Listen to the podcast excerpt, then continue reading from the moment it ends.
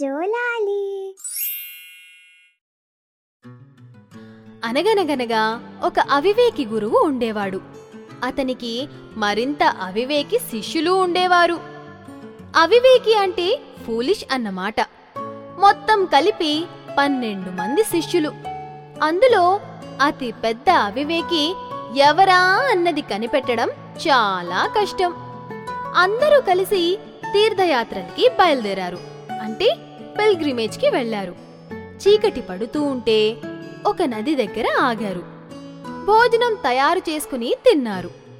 అప్పుడా గురువు నది నిద్రపోతుందేమో చూద్దామని శిష్యుల్ని అడిగాడు. అందులో ఒక శిష్యుడు అగ్నిలో కాలే ఒక చిన్న కట్టెని తీసుకుని ఆ నదిలో పడేశాడు. అగ్ని అంటే ఫైర్ రా పిల్లలు. హిస్ అని శబ్దం వచ్చింది. కట్టెకున్న అగ్ని ఆగిపోయింది. అప్పుడు తిరిగి వచ్చి నది నిద్రపోవడం లేదని చెప్పాడు. ఇంకా చెప్పాలంటే నా పైన కోపంగా హిస్ అని అరిచింది అన్నాడు. ఆ రాత్రికి అందరూ పడుకున్నారు.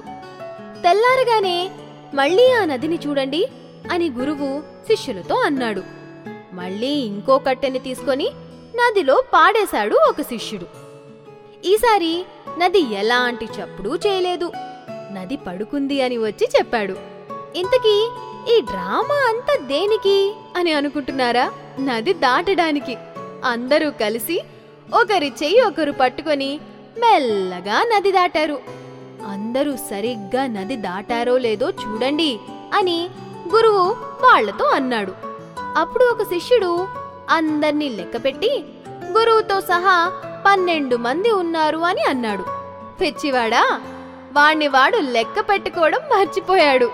అదేంటి? అలా ఎలా ఉంటారు? నువ్వు లెక్క పెట్టరా?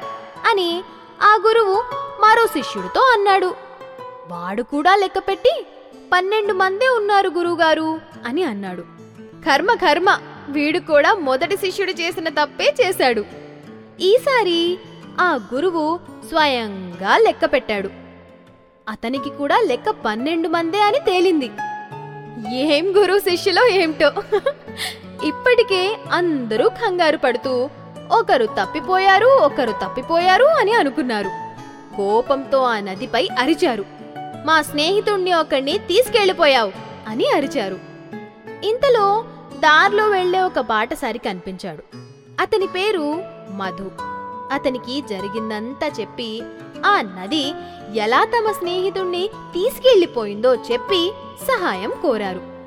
కథంతా విన్న మధుకి వాళ్ళందరూ ఎంత గొప్ప వివేకులో అర్థమైంది.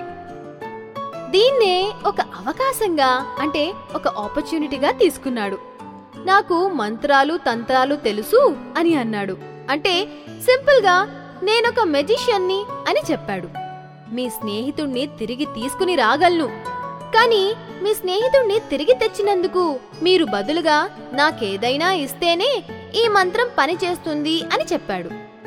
ఈ అవివేకులంతా కలిసి తమ డబ్బులు నగలు ఉన్న విలువైన వస్తువులన్నీ మూటకట్టేసి ఇదిగో ఇదంతా తీసుకో.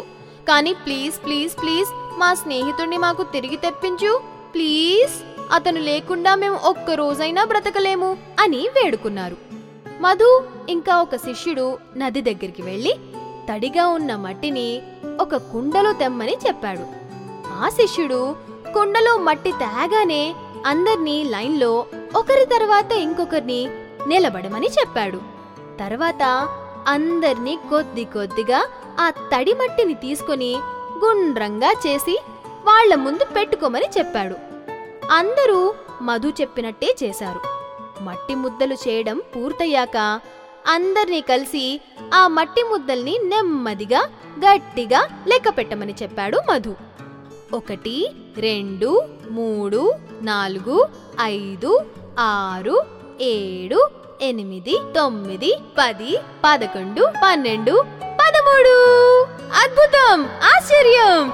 ఏం జరిగింది? ఏం జరిగింది? అందరూ కలిసి పదమూడు అంకెలు లెక్క పెట్టారు.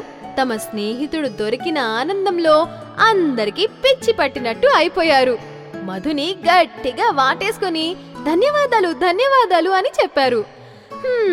ఈ అవివేకం ఎలా పోతుందో వీళ్ళకి.